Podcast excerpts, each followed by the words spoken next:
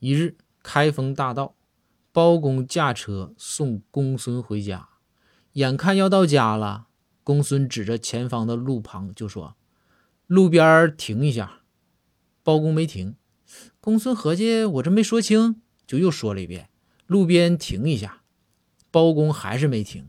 这时啊，公孙就有点着急了，喊道：“路边停一下！”